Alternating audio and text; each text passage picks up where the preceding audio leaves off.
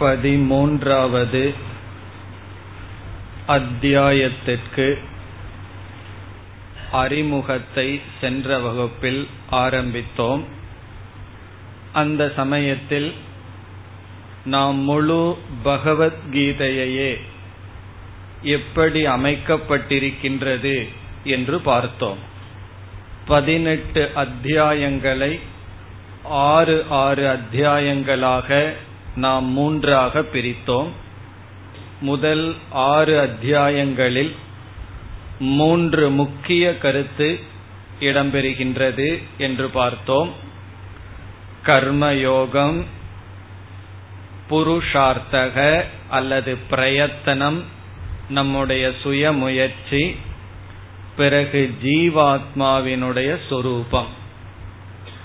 கர்மயோகம் என்ற சாதனை முதல் 6 அத்தியாயங்களில் ஆங்காங்கு வந்துள்ளது. பிறகு பகவான் ஒரு ஜீவனுடைய சுயமுயற்சிக்கு முக்கியத்துவம் கொடுத்து பேசினார். அதற்கு பிறகு ஜீவாத்மா என்றால் என்ன என்ற ஜீவாத்ம விசாரத்தை செய்தார்.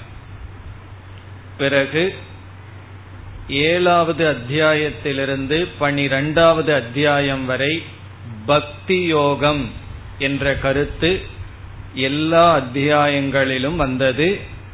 அது 12வது அத்தியாயத்தில் நிறைவு பெற்றது. பிறகு 2வதாக இறைவனுடைய அனுகிரகத்தை பகவான் வலியுறுத்தினார். சுய முயற்சியை வலியுறுத்திய பகவான் இறைவனுடைய அனுகிரகத்தை பற்றி பேசினார். 3வதாக ஈஸ்வரனுடைய சொரூபம், அதை பற்றியும் 7வது அத்தியாயத்திலிருந்து பேசினார்.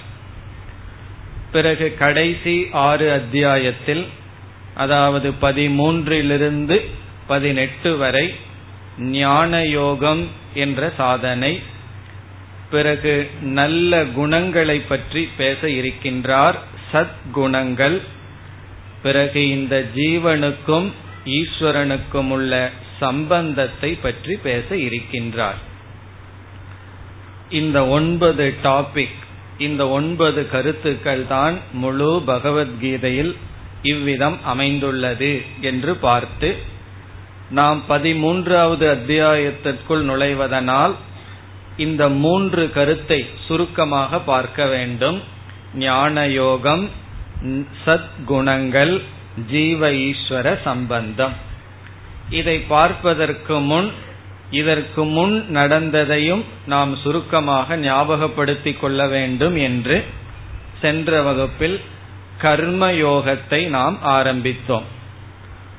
இப்பொழுது அதை நாம் தொடரலாம். இப்போ நாம் எங்கு இருக்கின்றோம்?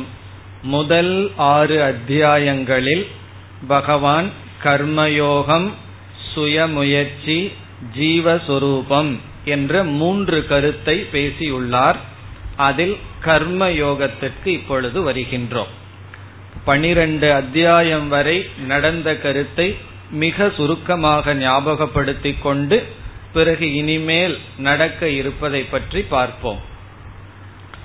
இந்த கர்மயோகம் என்ற தலைப்பானது 2வது அத்தியாயத்திலேயே துவங்கியது. 3வது அத்தியாயத்திற்கு கர்மயோகம் என்ற ஒரு தலைப்பு இருந்து கர்மயோகத்தையே பகவான் பேசிய போதிலும், சில நல்ல 2 லட்சணம் அல்லது கர்மயோகத்திற்கு விதையான சில ஸ்லோகங்கள் 2வது அத்தியாயத்திலேயே இருக்கின்றது. அதை நாம் சென்ற வகுப்பில் பார்த்தோம். 2 லட்சணம் கர்மயோகத்திற்கு முக்கியமான லட்சணம். ஒன்று, யோகக கர்மசு கௌசலம்.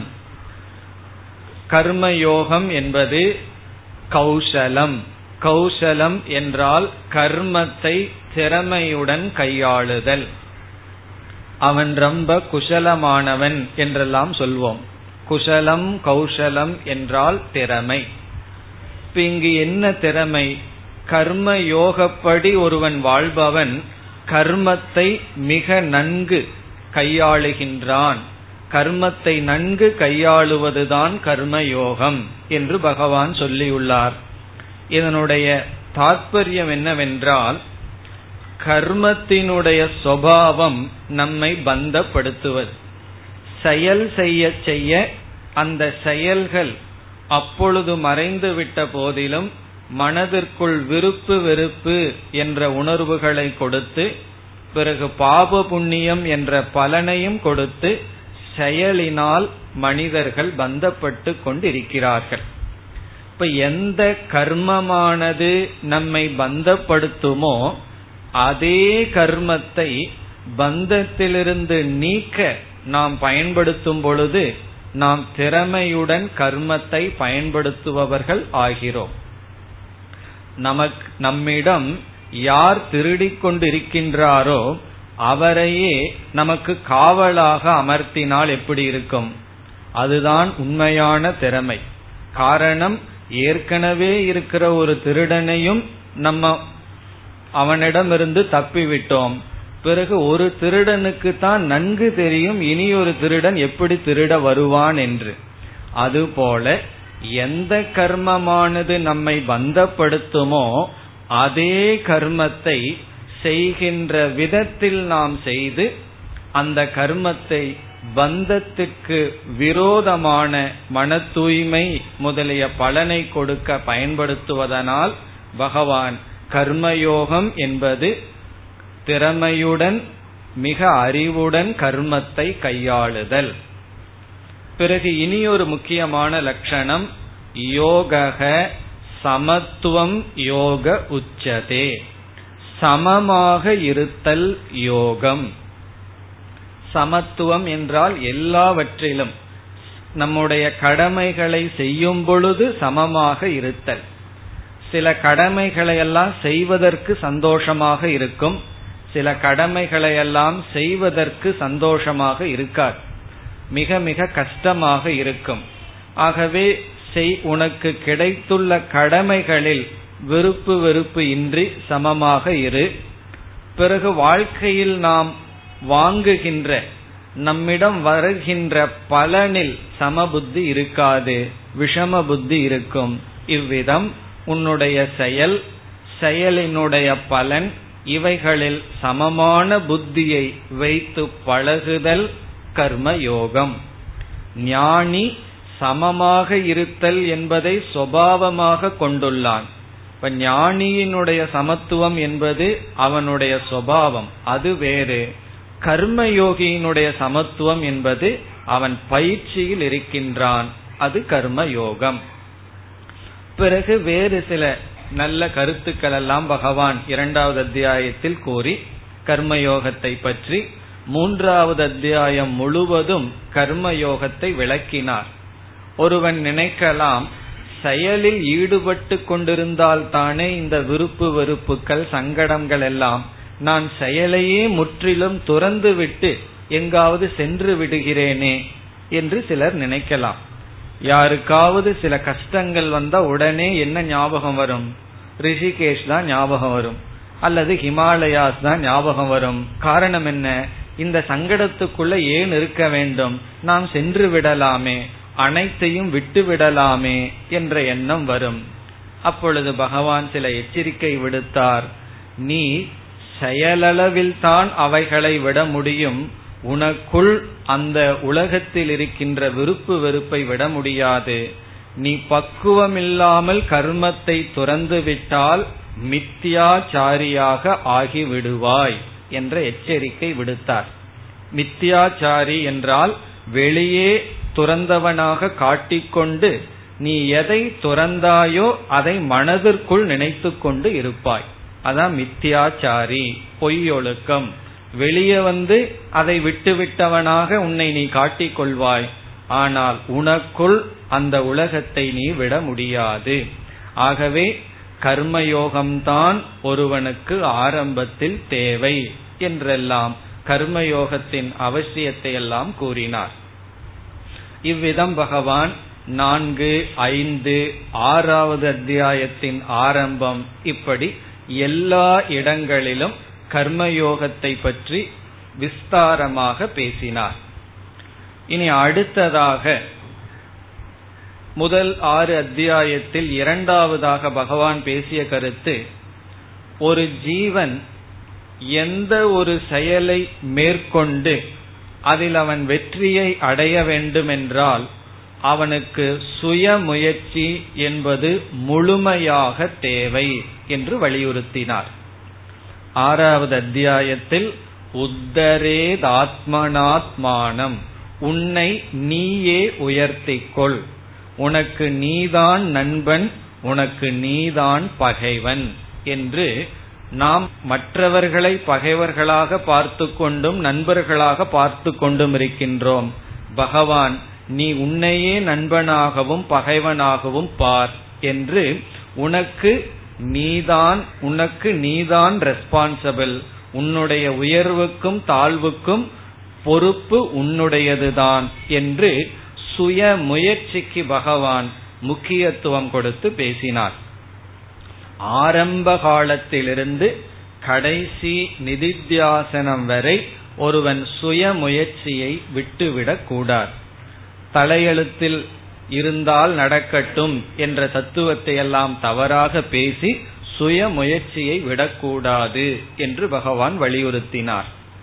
இந்த இடம் எப்படி என்றால், ஆரம்பத்தில் சுய முயற்சி தேவை, பிறகு நிதித்தியாசனம் என்ற ஒரு சாதகன் அந்த நிலைக்கு வரும்பொழுது அவன் சாஸ்திரம், குரு முதலியவர்களுடைய துணையையும் கூட அவன் விட்டுவிட்டு அவனுக்கு அவனே முழு பொறுப்பு எடுத்து கொள்கின்றான். ஆரம்பத்தில் நம்முடைய முயற்சிக்கு எத்தனையோ உதவிகளை வெளியே நாடுகின்றோம். ஆனால் தியான யோகத்தில் பகவான் கூறும் பொழுது தியானம் செய்வதற்கு யாருடைய முயற்சியை நாட வேண்டும், யாருடைய உதவியுடன் தியானம் செய்ய வேண்டும் என்றால், யாருடைய உதவியும் இல்லாமிருந்தால்தான் தியானம் செய்ய முடியும். காரணம், தியானம் என்பது நாமே செய்வது, மற்றவர்கள் நமக்குள் வராமல் இருந்தால்தான் அவர்கள் நமக்கு செய்கின்ற உதவி. ஆகவே சுய முயற்சிக்கு பகவான் முக்கியத்துவம் கொடுத்து பேசினார். பிறகு 3வதாக ஜீவஸ்வரூபம், ஒரு ஜீவாத்மா அல்லது நான் நான் என்று நாம் பேசிக்கொண்டு இருக்கின்றோம். இந்த நான் என்ற சொல்லினுடைய அர்த்தம் என்ன என்பதை பகவான் 2வது அத்தியாயத்தில் ஆரம்பத்திலேயே விசாரம் செய்தார். எப்படி என்றால், அர்ஜுனனுடைய துயரத்திற்கு காரணம் பீஷ்மர், துரோணர் இவர்களுடைய மரணம். ஆகவே மரணத்தை குறித்து நீ துயரப்படுகின்றாய் என்று பகவான் அந்த சூழ்நிலையை பயன்படுத்தி ஒரு ஜீவனுடைய சொரூபம் என்ன, எது மரணமடைகிறது, எது மரணமடையவில்லை என்றெல்லாம் ஜீவ விசாரத்தை பகவான் செய்தார். அதை நாம் இந்த அத்தியாயத்தில் முதல் ஸ்லோகத்திலேயே மீண்டும் அங்கு செய்த விசாரத்தை ஞாபகப்படுத்திக் கொள்ள போகின்றோம். ஆகவே ஜீவ விசாரம் எப்படி செய்யப்பட்டது என்ற விளக்கத்தை நாம் இந்த அத்தியாயத்திற்குள் சென்று பிறகு பார்ப்போம். காரணம் என்ன, இங்கும் விளக்கினால் பிறகு முதல் ஸ்லோகத்திற்குள் சென்று அங்கும் அதையைத்தான் நாம் பார்க்க வேண்டும். இவ்விதம் முதல் 6 அத்தியாயங்களில் பகவான் ஜீவனுடைய சொரூபம், ஜீவன் சுய முயற்சி செய்ய வேண்டும், பிறகு கர்மயோகம் என்ற கருத்தை பேசினார். இது மட்டுமல்ல, சந்நியாசம், தியானம் முதலிய ஒரு ஜீவன் முக்கியமாக அனுஷ்டானம் செய்ய வேண்டிய சாதனைகளை அதிகமாகவே பேசி இருக்கின்றார். ஆகவே முதல் 6 அத்தியாயத்தை நாம் பார்த்தால் எல்லாமே ஜீவன் சம்பந்தப்பட்டதாகவே இருக்கின்றது. சந்நியாசத்தை பற்றிய சில விளக்கங்கள், பிறகு 4வது அத்தியாயத்தில் யஜ்ஞமாக சில சாதனைகளை கற்பனை செய்து என்னென்ன சாதனைகளை ஒரு ஜீவன் பின்பற்ற வேண்டும் என்றெல்லாம் ஜீவனை குறித்தே அதிக கருத்துக்கள் இடம்பெற்றிருந்தன. இதுதான் முதல் 6 அத்தியாயங்களில் நாம் பார்த்த கருத்து.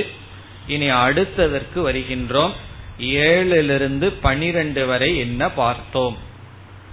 இப்ப கர்மயோகம் என்ற இடத்தில் பகவான் 7வது அத்தியாயத்திலிருந்து பக்தி யோகம் அல்லது உபாசனம் என்ற சாதனைக்கு வந்துவிட்டார். கர்மயோகத்தை பேசி வந்த பகவான் பக்தி யோகத்தை அல்லது உபாசனையை பற்றி அதிகமாக பேசினார். கர்மயோகத்துக்கும் பக்தி யோகத்திற்கும் என்ன வேறுபாடு என்றால், கர்மயோகம் என்பது காயிகமாக செய்கின்ற செயல், உடலால் செய்யப்படுகின்ற சரீர பிரதான கர்ம, உடலினால் செய்யப்படுகின்ற செயல். பிறகு சமுதாயத்திற்குள் இருந்து பொறுப்புகளை எடுத்து நம்முடைய உடல் பிரதானமாக செய்யப்படுவது கர்மயோகம். பக்தி அல்லது உபாசனம் அல்லது தியானம் என்றால் மானசம் கர்ம, வெளி செயல்கள் அல்லது கடமைகளை சற்று துறந்து ஓர் இடத்தில் அமர்ந்து மனதினால் செய்யப்படுகின்ற சாதனை, அது பக்தி அல்லது உபாசனம். அதை பற்றி பகவான் அல்லது அந்த சாதனையை பகவான் முக்கியத்துவம் கொடுத்து பேசினார். அந்த ஈஸ்வரன் மீது செலுத்துகின்ற பக்தி, அது செயல் ரூபமாக அல்ல, உடல் அளவில் அல்ல, மனதளவில். பகவானை குறித்து தியானம் செய்தல் அல்லது வாக்கால் நாம் பகவானுடைய நாமத்தை கூறுதல், இப்படியெல்லாம் செய்கின்ற சாதனை. பிறகு பகவானுடைய தத்துவத்தை புரிந்து கொள்ளுதல், பகவானுடைய விபூதிகளை கேட்டல். இப்ப கர்மயோகியாக இருப்பவன் என்ன செய்வான்? எப்பொழுதும் ஏதாவது ஒரு செயலிலேயே இருந்து கொண்டு இருப்பான். உபாசனைக்கு வந்தவன் செயலை குறைத்து கொண்டு அவன் கேட்பதிலும் சிந்திப்பதிலும் சொல்வதிலும் தியானிப்பதிலும் அதிக காலத்தில் ஈடுபடுவான். இப்ப சிலர் இருப்பார்கள், சில சுவாமிகளுக்கு யஜ்ஞங்கள் வேள்விகள் அரேஞ்ச் பண்ணுவார்கள். அவர்கள் எல்லா நேரமும் வெளியே இருந்து கொண்டு இருப்பார்கள். கிளாஸ் நடக்கும்போது வெளியே சென்று விடுவார்கள். அந்த கிளாஸ்ல ஒரு மணி நேரம் அமர முடியாது. அல்லது இந்த கதா காலக்ஷேபம் அரேஞ்ச் பண்றவர் சில பக்தர்கள், அவர்கள் கேட்க மாட்டார்கள், ஆனா அவ்வளவு பேர் கேட்கிறதுக்கு என்ன உதவி செய்ய முடியுமோ செய்வார்கள். காரணம் என்ன? அது கர்மயோகம். பிறகு கொஞ்சம் வருஷம் ஆனதுக்கு அப்புறம் தான் இவர் என்னதான் சொல்றாருன்னு உள்ள அமர்ந்து கேட்பார்கள். அப்படி அமர்ந்து கேட்க வேண்டும் என்றால் மனது வெளி செயல்களிலிருந்து சற்று ரஜஸிலிருந்து சற்று சத்துவத்திற்கு செல்ல வேண்டும். அந்த சாதனைகள் எல்லாம் இடையில் பகவானால் பேசப்பட்டது. அப்ப கர்மயோகத்தினுடைய அடுத்த ப்ரமோஷன், அடுத்த கிளாஸ் என்ன அல்லது அடுத்த ஸ்டெப் என்ன என்றால் பக்தி. இந்த இடத்துல பக்தி என்றால் காது, காது வழியாக பகவத் சுரூபத்தை கேட்டல், பிறகு சிந்தித்தல், தியானித்தல், பூஜை செய்தல் முதலியவைகள்.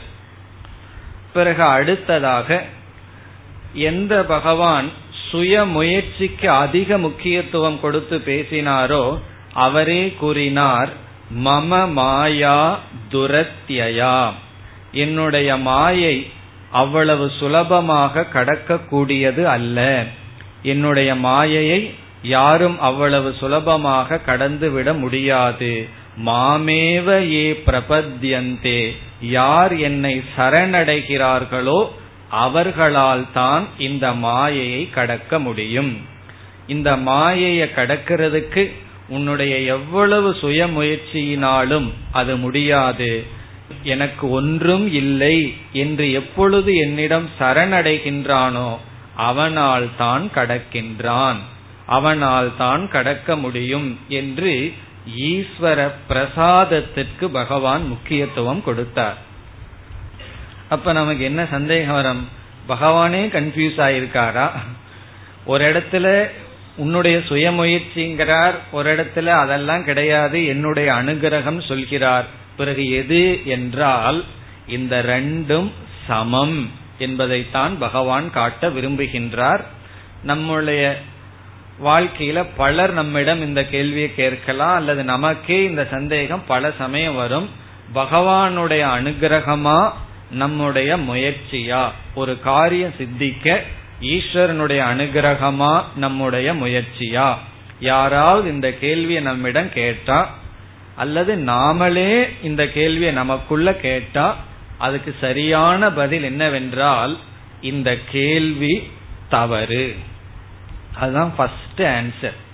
எப்படி இந்த கேள்வி தவறுனா, நம்ம 12வது அத்தியாயத்துல அர்ஜுனன் ஒரு கேள்வியை கேட்டான், ஞாபகம் இருக்கும். இப்பதான் 12வது அத்தியாயத்தை முடிச்சிருக்கோம், ஞாபகம் இருக்கணும். பிறகு அந்த கேள்வியே தப்புன்னு பார்த்தோம். அர்ஜுனனுடைய கேள்வி என்ன? சகுண பிரம்மத்தை உபாசிப்பவன் உயர்ந்தவனா, நிர்குண பிரம்மத்தை உபாசிப்பவன் உயர்ந்தவனான்னு கேள்வியே தவறு. காரணம், இந்த இரண்டும் தனித்தனி பாதை அல்ல, சாய்ஸ் இல்ல. நீ இதுல போ, நான் அதுல போன்னு சொல்வதற்கு இந்த இரண்டும் படிகள். ஆகவே இதுவா அதுவா என்று கேட்க முடியாது. அதே போல என்னுடைய சுய முயற்சியா ஈஸ்வரனுடைய அனுகிரகமா என்று கேட்டால் இதுல ஏதோ ஒன்றை எடுத்துக்கொண்டு மட்டும் வெற்றியை அடைய முடியும் என்ற வாய்ப்பு இருந்தால் கேட்கலாம். இப்ப இந்த ரூட்ல போனா டி நகருக்கு போலாமா, இந்த ரூட்ல போனா டி நகருக்கு போலாம், அதுல எதுல போனா நல்லா இருக்குன்னு கேட்கலாம். காரணம் என்ன? ஏதோ ஒரு ரூட்ல போனா அந்த லட்சியத்தை அடையலாம்.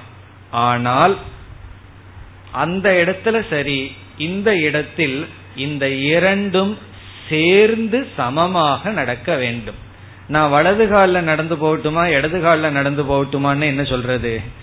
ரெண்டு கால்லையும் சேர்ந்து நடந்தாதான் நம்ம எங்க போய் சேர முடியுமோ அங்கு போய் சேர முடியும். ஆகவே எல்லா இடத்திலும் நம்முடைய முயற்சியும் இறைவனுடைய அனுகிரகமும் கலக்க வேண்டும். ஒன்று வெற்றி அடைஞ்சிடுதுன்னு சொன்னா அந்த ரெண்டும் நமக்கு தெரியாமல் கலந்திருக்கும். இல்லையே, நான் முயற்சி பண்ணாமே எனக்கு திடீர்னு இந்த வெற்றி வந்திருக்கேன்னா எப்போவோ முயற்சி பண்ணி வச்சிருப்போம், அது இப்பொழுது சேர்ந்திருக்கும். இல்லையே, நான் ரொம்ப முயற்சி பண்ணி தோல்வி அடைஞ்சிடுதேன்னா அது உனக்கு தேவை, இந்த முயற்சி வேற ஏதாவது வெற்றியை கொடுக்கும். இவ்விதம் எல்லா விதமான வெற்றிக்கும் அல்லது சித்திக்கும் ஈஸ்வர அனுகிரகமும் நம்முடைய முயற்சியும் சமமாக தேவை. இப்ப இந்த இடத்துல பகவான் சரணாகதியை பற்றி எல்லாம் கூறினார். இப்போ ஒருவன் எல்லாமே பகவானை அடைய வேண்டும் என்று பகவானுக்காக வரும்பொழுது அவனுடைய வாழ்க்கையை யார் பாதுகாப்பார்கள்? அப்பொழுது முக்கியமான ஸ்லோகம் 9வது அத்தியாயத்துல சொன்னார், ஞாபகம் இருக்கோ? அனன்யாஸ் சிந்தயந்தோமா, யார் என்னை அடைய விரும்புகிறார்களோ யோகக்ஷேமம் வகாம்யகம், அவர்களுக்கு தேவையானதையெல்லாம் நான் கொடுக்கின்றேன் என்றெல்லாம் பகவான் பக்தனுக்கு தான் எப்படியெல்லாம் இறங்கி வருகின்றேன், இந்த சரணாகதியினுடைய அவசியத்தை எல்லாம் பேசினார். பிறகு 7வது அத்தியாயத்தின் ஆரம்பத்திலேயே நான் ஈஸ்வர தத்துவத்தை விளக்கப் போகின்றேன் என்றுதான் ஆரம்பித்தார். பரா பிரகிருதி அபரா பிரகிருதி என்று ஈஸ்வர தத்துவத்தை பகவான் விளக்கினார். அது 7லிருந்து 12 வரை நடந்தது. அந்த ஈஸ்வர தத்துவம் எப்படி விளக்கப்பட்டது, ஈஸ்வரனுடைய தத்துவம் என்ன என்பதையும் நாம் சற்று விளக்கமாக பார்க்க வேண்டும். காரணம் என்ன? ரொம்ப அத்தியாயங்களுக்கு முன்னாடி நடந்தது. ஆகவே அதையும் இந்த 13வது அத்தியாயத்தில் முதல் 2 ஸ்லோகங்களை பார்க்கும் பொழுது நாம் பார்க்க போகின்றோம். ஆகவே ஜீவஸ்வரூபம் ஈஸ்வரஸ்வரூபம் இந்த இரண்டையும் சற்று விளக்கமாகவே நாம் பார்த்து பிறகுதான் இவர்களுக்குள் இருக்கின்ற சம்பந்தம் என்ன என்று பகவான் சொல்ல போகின்றார். அதை நாம் பார்க்க போகின்றோம். இனி இதெல்லாம் இதுவரை பார்த்து முடிந்த கதை. இனிமேல் பார்க்க போவது என்ன என்று இப்பொழுது பார்க்கின்றோம். 13வது அத்தியாயத்திலிருந்து 18 வரை 3 தலைப்புகள் என்று பார்த்தோம். ஒன்று ஞான யோகம், 2வது சத் குணாகா சத் குணங்கள், 3வது ஜீவ ஈஸ்வர ஐக்கியம். இதுதான் இனிமேல் 18வது அத்தியாயம் வரைக்கும் நமக்கு இருக்கிற டாபிக். அதுல ஒவ்வொன்றினுடைய சுருக்கத்தை இப்பொழுது பார்க்கலாம். இப்ப கர்ம யோகம், பக்தி யோகம், ஞான யோகம். இனி ஞான யோகம் என்றால் என்ன என்ற கேள்விக்கு என்ன பதில் என்றால், ஞான யோகம் என்பது இறைவனுடைய அல்லது மெய்ப்பொருளை புரிந்து கொள்வதற்காக செய்கின்ற நேரடி சாதனை. மெய்ப்பொருளை அல்லது தத்துவத்தை, உண்மை பொருளை புரிந்து கொள்ள நம்மால் செய்யப்படுகின்ற நேரடி சாதனை. இதுல ஒவ்வொரு சொல்லும் முக்கியம். மெய்ப்பொருளை புரிஞ்சுக்கணும், அது நம்முடைய லட்சியம். அந்த மெய்ப்பொருள் லட்சியம், அந்த மெய்ப்பொருள் எப்படி லட்சியமா இருக்கு, அதை புரிஞ்சுக்கிறது லட்சியமாக இருக்கின்றது. இப்ப தத்துவ ஞானார்த்தம், தத்துவம் என்றால் மெய்ப்பொருள், ஞானம் என்றால் அதை புரிஞ்சுக்கிறது, செய்யப்படுகின்ற நேரடிங்கிறதுக்கு சமஸ்கிருதத்துல சாக்ஷாத், சாக்ஷாத் சாதனம். தத்துவ ஞானார்த்தம், தத்துவ ஞானத்திற்காக நாம் செய்யப்படுகின்ற சாக்ஷாத் நேரடி சாதனை, அதை ஞான யோகம் என்று சொல்கின்றோம். இப்ப மெய்ப்பொருளை என்ன பண்ணணும், புரிஞ்சுக்கணும், இப்ப அறிவை அடையணும். அந்த அறிவு எப்படிப்பட்டது, மெய்ப்பொருளை பற்றியது. அதை அடைவதற்கு நேரடியான சாதனை ஞான யோகம்னு சொல்றோம். இந்த நேரடியான சாதனைங்கிற வார்த்தை எதற்கு வந்தது என்றால், நாம இதற்கு முன்னாடி செய்த கர்மயோகம், உபாசனை, இவைகளெல்லாமே எதற்குனா இந்த தத்துவத்தை புரிஞ்சுக்கிறதுக்கு தான். ஆனா அது நேரடியான சாதனை அல்ல, அதற்கு கீழ் இருக்கின்ற சாதனை. அதற்கு கீழ் இருக்கின்ற சாதனைனா கீழ் இருக்கின்ற படிகள். பிறகு நேரடியான சாதனை என்ன என்றால், அது பல முறை பார்த்துள்ளோம். சிரவணம், மனனம், நிதித்தியாசனம். இந்த மூன்றும்தான் தத்துவ ஞானத்தை அடைய நேரடியான சாதனை, சாக்ஷாத் சாதனம். இந்த மூன்று சேர்ந்து ஞான யோகம் என்று சொல்லப்படுகிறது. இங்கு ஞானம் என்றால் மெய்ப்பொருளை அடைகின்ற அறிவுக்கு நாம் செய்கின்ற யோகம், சாதனை. ஞானார்த்தம் யோகக சாதனம். இங்க ஞானார்த்தம், ஞான யோகம்ங்கிறதுல ஞானத்திற்காக ஒரு வார்த்தையை சேர்த்திக்கணும். தத்துவ ஞானத்திற்காக, பிரம்ம ஞானத்திற்காக. யோகம் என்றால் சாதனை. அந்த சாதனை தான் சிரவணம், மனனம், நிதித்தியாசனம். இது சாக்ஷாத் சாதனைன்னு சொல்றோம். பிறகு கர்மயோகம், பக்தி யோகம் எல்லாம் என்ன செய்கின்றது என்றால், இந்த சிரவணம் வெற்றியடைய துணை புரிகின்றது, இந்த சாதனைக்கு நம்மை தகுதிப்படுத்துகின்றது. இப்ப ஞான யோகம் இஸ் ஈக்வல் டு சிரவண மனன நிதித்தியாசனம்.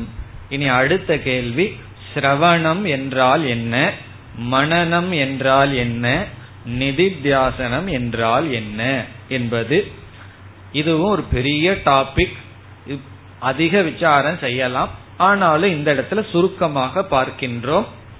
சிரவணம் என்றால் அதனுடைய நேரடியான பொருள் டிக்ஷனரியில பார்த்தோம்னா என்ன பொருள், கேட்டல், காது வழியா கேட்கிறதுக்கு தான் சிரவணம் என்று பொருள். ஆனா இந்த இடத்தில் அந்த நேரடியான டிக்ஷனரி மீனிங்க விட்டுட்டு டெக்னிக்கலான ஒரு அர்த்தத்தை எடுத்துக்க போறோம். இதெல்லாம் பரிபாஷா என்று சொல்லப்படுகிறது. பரிபாஷானா அந்த இடத்துக்கு புரிந்து கொள்ளக்கூடிய ஒரு ஸ்பெஷல் மீனிங்.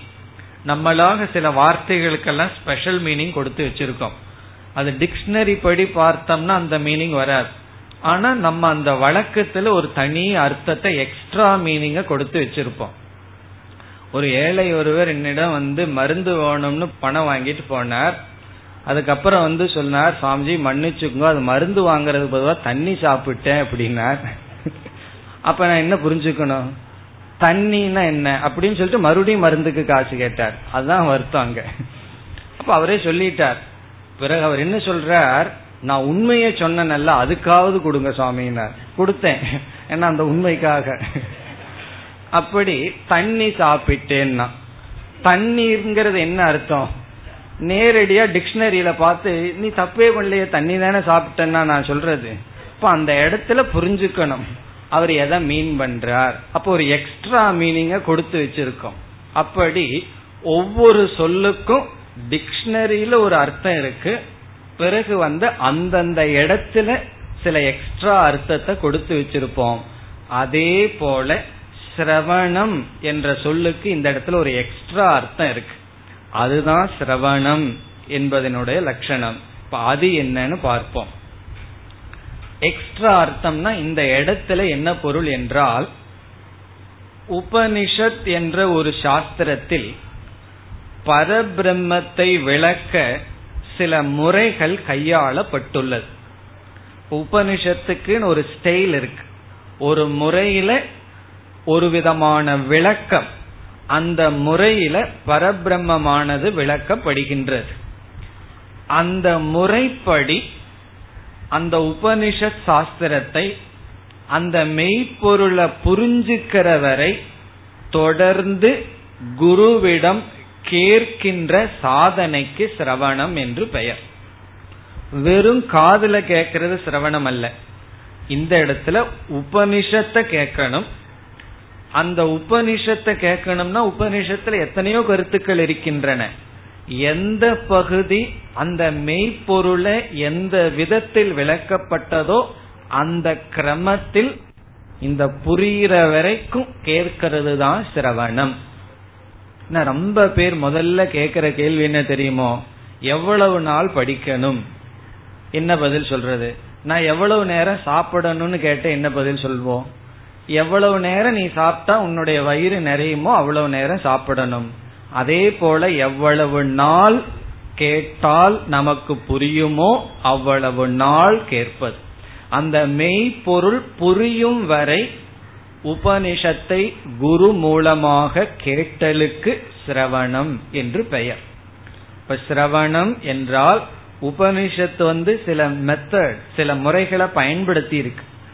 அந்த முறைப்படி குருவிடம் மெய்ப்பொருளை புரிஞ்சுக்கிறதுக்கு எவ்வளவு காலம் நமக்கு தேவைப்படுமோ அவ்வளவு காலம் காதை கொடுத்தல், சாஸ்திரத்துக்கும் குருவிடம் காதை கொடுக்கிறது தான் சிரவணம். குரு மிஞ்சி மிஞ்சி போனா என்ன கேட்கிறார்? உங்க காதை கொடுங்கன்னு கேட்கிறார். காதில் இருக்கிற அணிகலனை கேட்கல, அது கேட்டா கொடுக்க மாட்டோம். காதை கொடுங்கன்னு என்ன அர்த்தம்? உங்களுடைய காது இந்த நேரத்துல இங்கு இருக்க வேண்டும். என்னுடைய அர்த்தம் என்ன? மனதும் காதும் சேர்ந்து இருக்க வேண்டும். எவ்வளவு நாள்னா புரியும் வரை. இதற்கு பேர் சிரவணம். இந்த சிரவணம் இந்த 13வது அத்தியாயத்தில் நடக்க போகின்றது. காரணம், பகவான் உபனிஷத்தில் சொல்லப்பட்ட ஒரு முறையை கையாண்டு ஆத்ம தத்துவம் அல்லது மெய்ப்பொருளை விளக்க போகின்றார். ஆகவே இந்த 13வது அத்தியாயத்திற்குள் சிரவணம் என்ற சாதனைக்குள் நாம் இறங்குகின்றோம். அந்த முறை என்ன, எப்படி பகவான் விளக்குகின்றார், அதெல்லாம் நம்ம 13வது அத்தியாயத்துக்குள்ளேயே பார்க்க போறோம். இந்த 13, 12வது அத்தியாயத்தை போல ஹெவி சாப்டர். இதுல நம்ம தாக்கு பிடிச்சிட்டோம்னா போதும், மீதி எல்லாம் கொஞ்சம் சுலபமா சென்று விடலாம். ஆகவே இந்த 13ல் பெரிய சாதனைய பண்ண போறோம், சிரவணம். இப்ப இத்தனை நாள நாங்க பண்ணிட்டு இருந்தது சிரவணம் இல்லையான்னு கேட்டக்கூடாது, அதுவும் சிரவணம் தான். ஆனாலும் கர்மயோகத்தையோ அல்லது சாதாரண பக்தியை பற்றியோ அல்லது உணவு கட்டுப்பாடு, இப்படிப்பட்ட சாதனைகளை கேட்கறது சிரவணம் தான். ஆனா அது சாட்சாத் சாதனம் அல்ல. அந்த அறிவும் நமக்கு தேவை. ஆனா எக்ஸாக்ட்லி குறிப்பா எது சிரவணம் என்றால், அந்த மெய்ப்பொருளை விளக்கிறதுக்கு உபனிஷத் பயன்படுத்துகின்ற அந்த முறை, அந்த பகுதியை கேட்கறது தான் சிரவணம். இப்ப ஈசாவாசியோபனிஷத்துன்னு ஒரு உபனிஷத் இருக்கு. அதுல 18 மந்திரம் இருக்கு. அதுல ஒரு ஆசிரியர், அதற்கு விளக்கம் எழுதுற ஆசிரியர்லாம் விசாரம் பண்ணி அதுல 5 மந்திரம் தான் வேதாந்தம், மீதி எல்லாம் மற்ற உபாசனைகள், சாதனைகள், மற்றதெல்லாம் பேசப்பட்டு. அப்ப என்ன சொல்றார்? அந்த 5 மந்திரத்தை நீங்க படிக்கும் போது செய்யற சாதனை தான் சிரவணம்ங்கிறார். மீதி சாதனையும் சிரவணம் தான். ஆனா அந்த 5 மந்திரம் தான் ஒரு முறையை பயன்படுத்தி அந்த பிரம்ம தத்துவத்தை விளக்குகின்றது.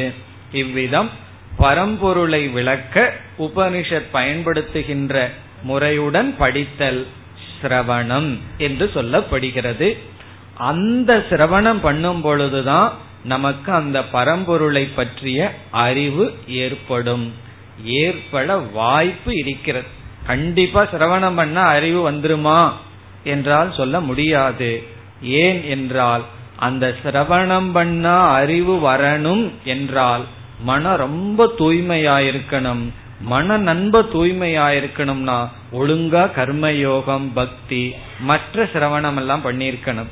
எது சாதனை என்று மற்ற அறிவெல்லாம் இருக்கணும். இந்த தகுதியுடன் இந்த சிரவணம் நடந்தால் மீண்டும் உபனிஷத் சொல்லும், அவனுக்கு விருப்பம் இல்லைனாலும் புரிஞ்சுதான் ஆகுமா, வேற வழியே இல்லை.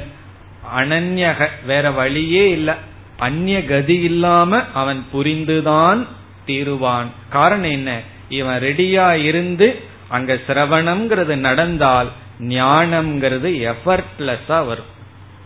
அந்த ஞானம் என்னைக்குமே அப்படித்தான். நமக்கு ரொம்ப பசியா இருக்கு, முயற்சி எல்லாம் எது வரைக்கும், சமையல் பண்றதுல பெரிய முயற்சி, பிறகு அதை அரேஞ்ச் பண்றது அதை விட கொஞ்சம் சிறிய முயற்சி, சாப்பிட்டதற்கு பிறகு பசிய நீக்கிறதுக்கு என்ன முயற்சி பண்றோம்னா அது ரிசல்ட்டா வருது. அதுபோல இந்த ஞானம்ங்கிறது முயற்சியின்றி வருவது, அதற்கு முன்னாடி செய்கின்ற நேரடியான முயற்சிக்கு பெயர்தான் சிரவணம். அதுவும் இங்கு நடக்க போகிறது.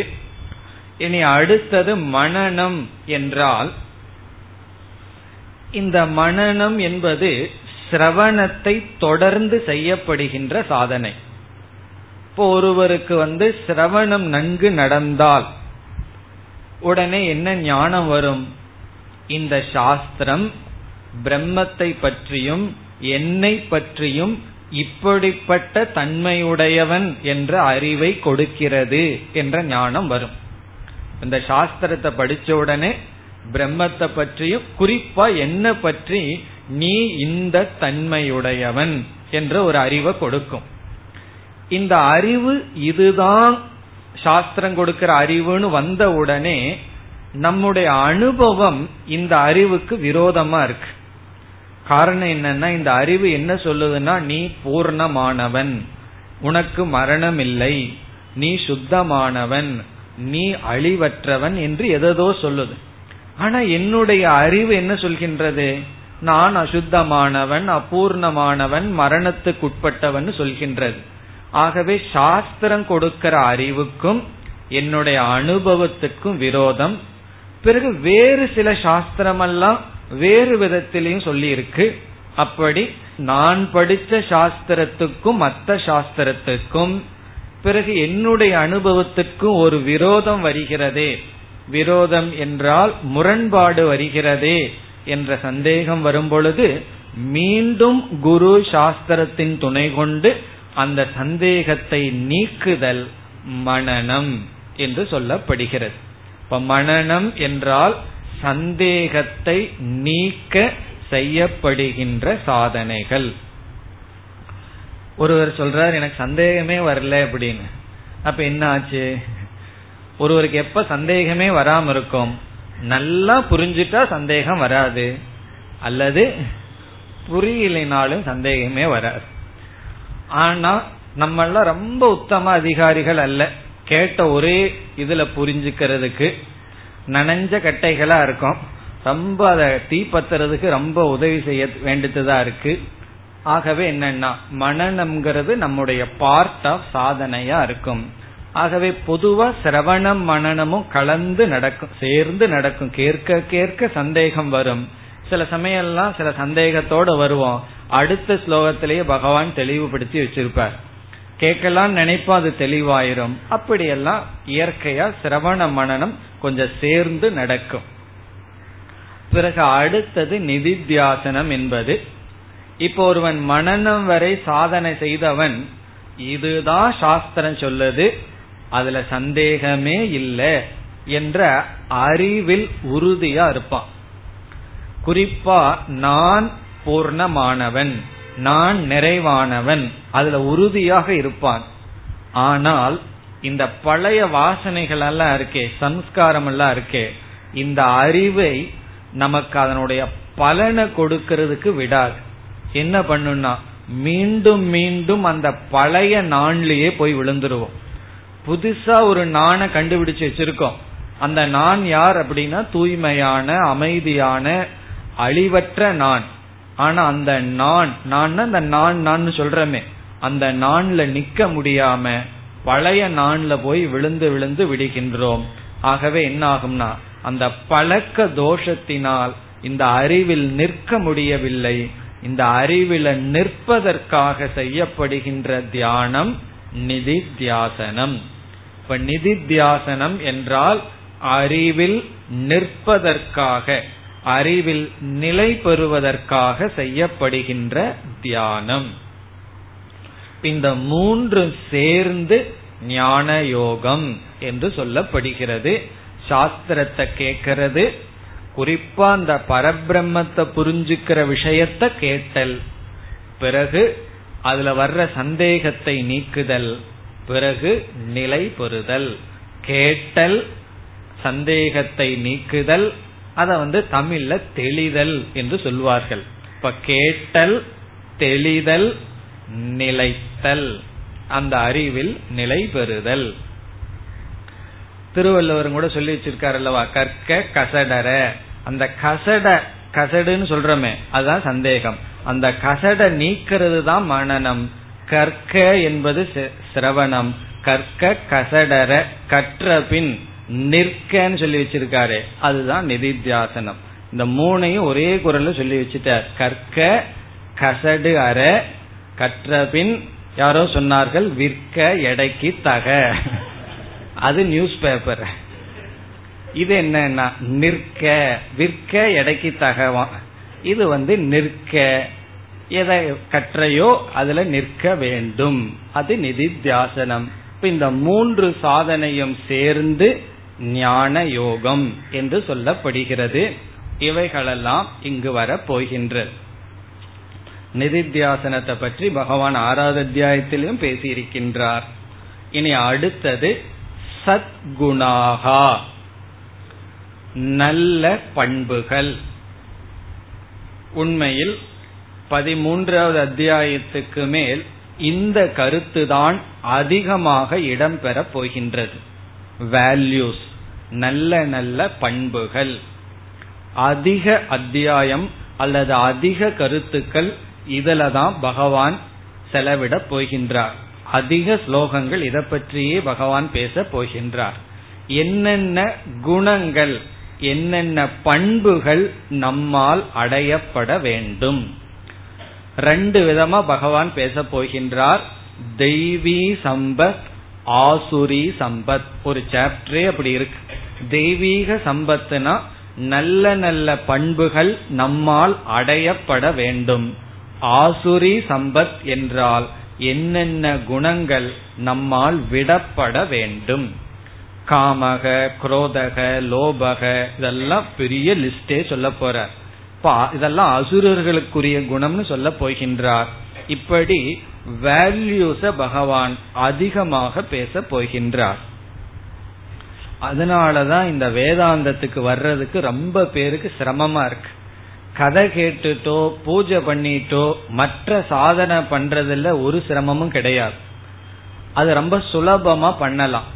கோவப்பட்டுட்டே பூஜை பண்ணிட்டு இருக்கலாம், கோவத்தோடய எக்ஸ்ட்ரா சத்தமா மணி அடிச்சிட்டு இருக்கலாம், யாரும் ஒண்ணு கேட்க மாட்டார்கள். அவர் கோபக்காரர் பூஜை பண்றாருன்னு சொல்லி விடுவார்கள்.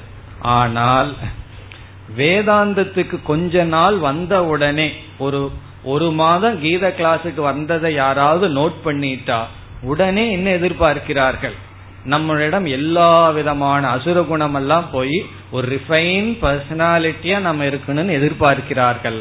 அது அவங்க தப்பு தான், இருந்தாலும் அவர்கள் என்ன எதிர்பார்க்கிறார்கள், உடனே நமக்கு என்ன ஆகுது, அதனால இனி கிளாஸுக்கு வர்றதையாவது நிறுத்திடுவோம்னு நிறுத்தி விடுகின்றோம். கில்ட் ஃபீலிங்கா இருக்கு. ஏன் இப்படி ஒரு எதிர்பார்ப்பு நம்ம மேல அவர்களுக்கு வரணும், அதனால எது ஈஸினா கீதையை தியாகம் பண்றதுதான் ரொம்ப ஈஸி. இவ்விதம் இந்த நல்ல பண்புகளை பகவான் சொல்கின்றார். இது நம்மிடம் இல்லை என்றால் குற்ற உணர்வு நமக்கு வந்துவிடும். அதனால இந்த பர்சூட்டுக்கு நம்ம வர்றதுக்கு தயங்குகின்றோம். மற்றவர்களும் வர தயங்குகிறார்கள். அவரவர்கள் அவரவர்களை சுபாவத்தை அப்படியே காப்பாற்றிட்டு மீதி எல்லாம் நடக்கணுமா, இங்க பகவான் சொல்றார் அதுதான் நடக்காது, உன்னை நீ மாத்திட்டு தான் இங்க வந்தாக வேண்டும் சொல்கின்றார். ஆகவே என்னென்ன மாற்றம் உனக்குள் நிகழ வேண்டும் என்று பகவான் விஸ்தாரமாக கூற போகின்றார். நாமும் அதை விளக்கமாக பார்க்க போகின்றோம். இப்ப 12வது அத்தியாயத்துல கடைசியில பார்த்தோம் ஞானிக்கு என்னென்ன குணங்கள் இருக்கிறது. அந்த சம்மரியில நம்ம பார்த்தோம் 14 குணங்கள்.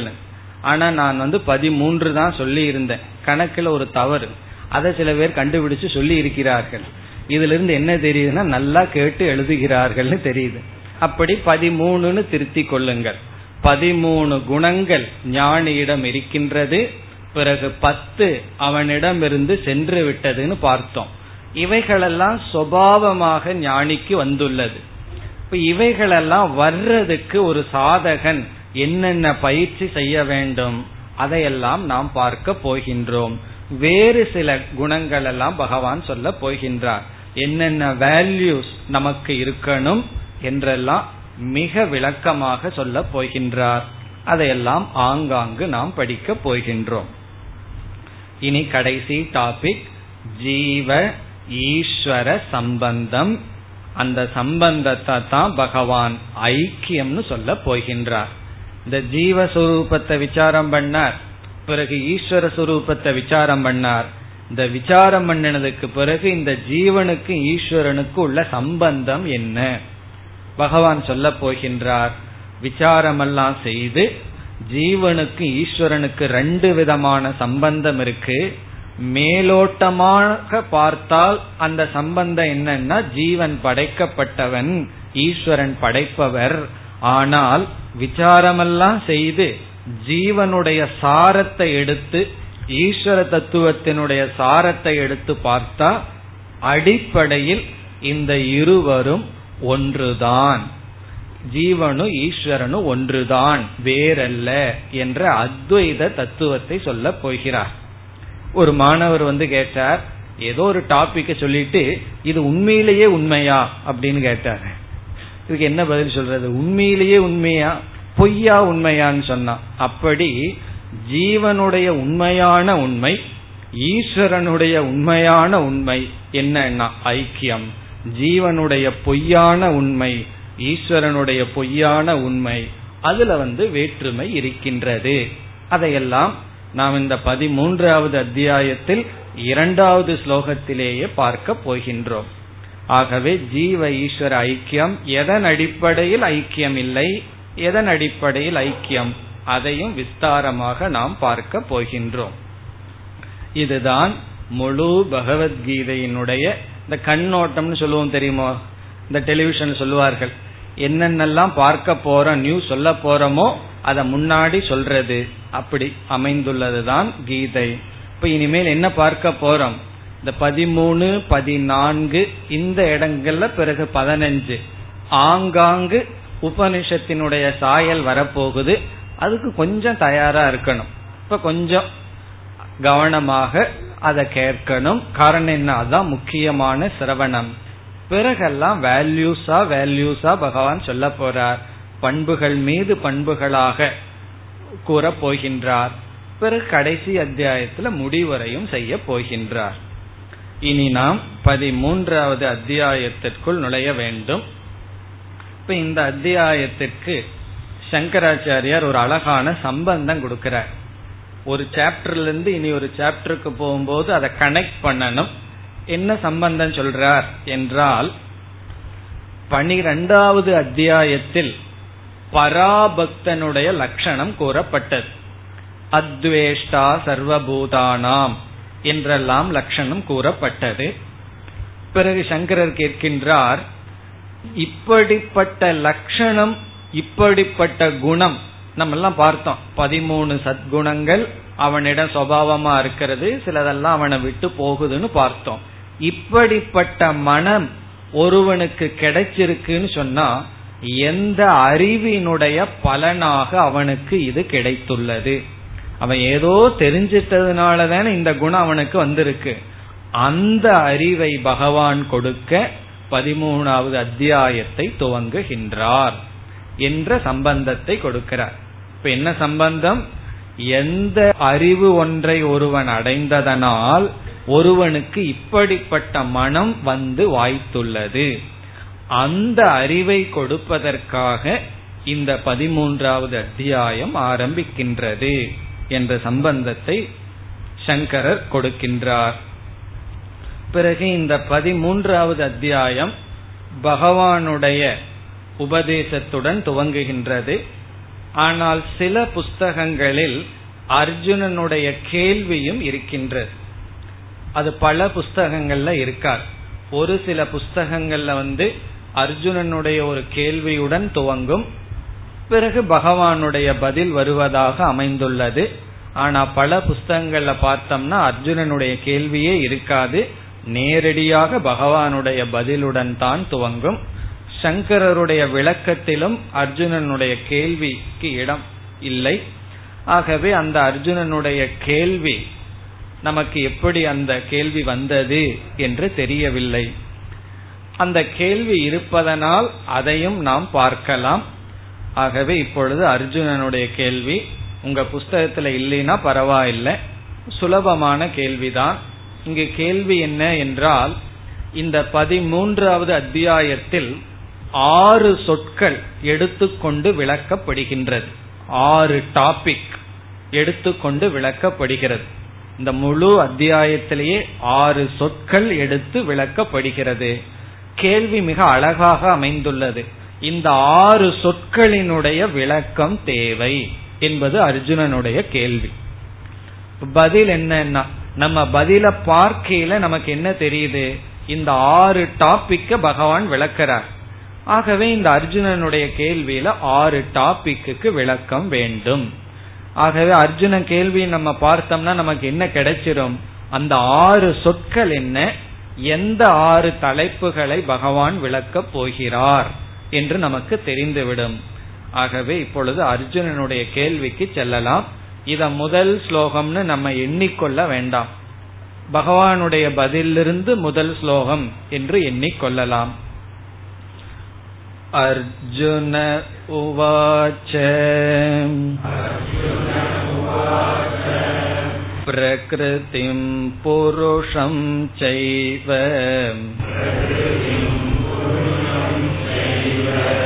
க்ஷேத்ரம் க்ஷேத்ரஜ்ஞமேவ ச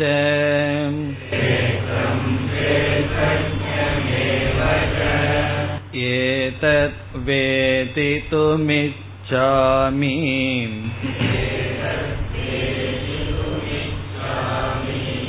ஞானம் ஞேயம் ச கேசவ.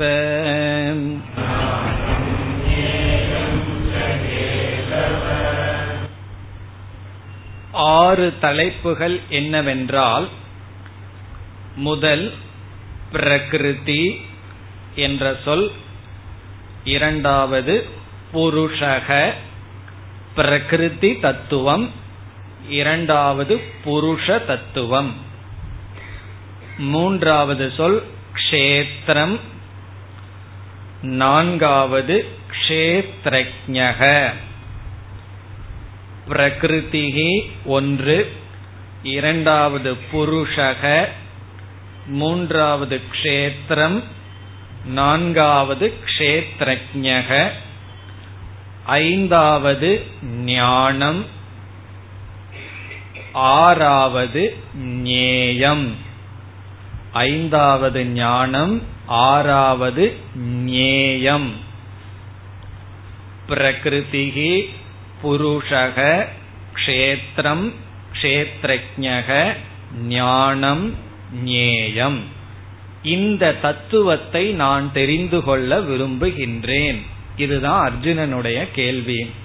பிரகிருதிம் புருஷம் செய்வ, பிரகிருதியையும் புருஷன் என்ற தத்துவத்தையும், க்ஷேத்ரம் க்ஷேத்ரஜ்ஞம் ஏவச்ச, க்ஷேத்ரம் என்ற தத்துவத்தையும் க்ஷேத்ரஜ்ஞன் என்ற தத்துவத்தையும், ஏதத் வேதிதுமிச்சாமி, இதை நான் அறிய விரும்புகின்றேன். பிறகு ஞானம் ஞேயம் ச, ஞானம் ஞேயம் இவைகளையெல்லாம் அறிய விரும்புகின்றேன். இது 13வது அத்தியாயத்துக்கு அறிமுகமாறி ஆகி விடுகிறது. இந்த 6 டாபிக் தான் வரப்போகின்றது. இதனுடைய பொருள் என்ன என்று மட்டும் பார்க்கலாம். இதனுடைய விளக்கத்தை பகவான் எடுத்துக்கொள்ளும் பொழுது பார்க்கலாம். இந்த 6 தலைப்புகளில் பிரகிருதிஹி க்ஷேத்ரம், இந்த இரண்டும் ஜட தத்துவத்தை குறிக்கின்ற சொற்கள், உலகத்தை குறிக்கின்ற சொற்கள். பிரகிருதிஹி என்ற சொல்லும் க்ஷேத்ரம் என்ற சொல்லும் இந்த உலகத்தை அல்லது ஜட தத்துவத்தை அல்லது அனாத்மாவை குறிக்கின்ற சொற்கள். இனி க்ஷேத்ரஜ்ஞஹ புருஷஹ ஞேயம், புருஷஹ க்ஷேத்ரஜ்ஞஹ ஞேயம், இந்த 3 சொற்களும் அறிவு சுரூபத்தை அல்லது பரபிரம்மத்தை குறிக்கின்ற சொற்கள். ஆத்ம தத்துவம் அல்லது பிரம்ம தத்துவம், இந்த 3 சொற்கள் புருஷஹ க்ஷேத்ரஜ்ஞஹ ஞேயம். ஞேயம்னா அறியத்தக்கது, அறிய யோக்கியதையானது, அறிய வேண்டியதுன்னு அர்த்தம். ஞேயம்ங்கிற சொல்லுக்கு அறிவதற்கு தகுந்தது, உகந்தது. ஞான அர்ஹம் ஞேயம், அது எது? அறிவதற்கு தகுதியானது, யோக்கியதையானது எதுனா பிரம்ம தத்துவம். ஆகவே ஞேயம்ங்கிற சொல், புருஷக என்ற சொல், க்ஷேத்ரஜ்ஞக என்ற சொல் பரபிரம்மத்தை அல்லது ஆத்ம தத்துவத்தை குறிக்கின்ற சொற்கள். பிறகு இங்கு இனி ஒரு சொல் இருக்கின்றது, ஞானம் என்ற ஒரு சொல். அந்த சொல்லுக்கு இங்கு பகவான் கொடுத்து விளக்கம் எடுத்துக்கொள்வது பண்புகள். ஞானம் என்றால் வேல்யூஸ், பண்புகள். ஞானம் என்றால் பண்புகள்னு பொதுவா பொருள் அல்ல. ஞானம்னா அறிவுன்னு தான் அர்த்தம்.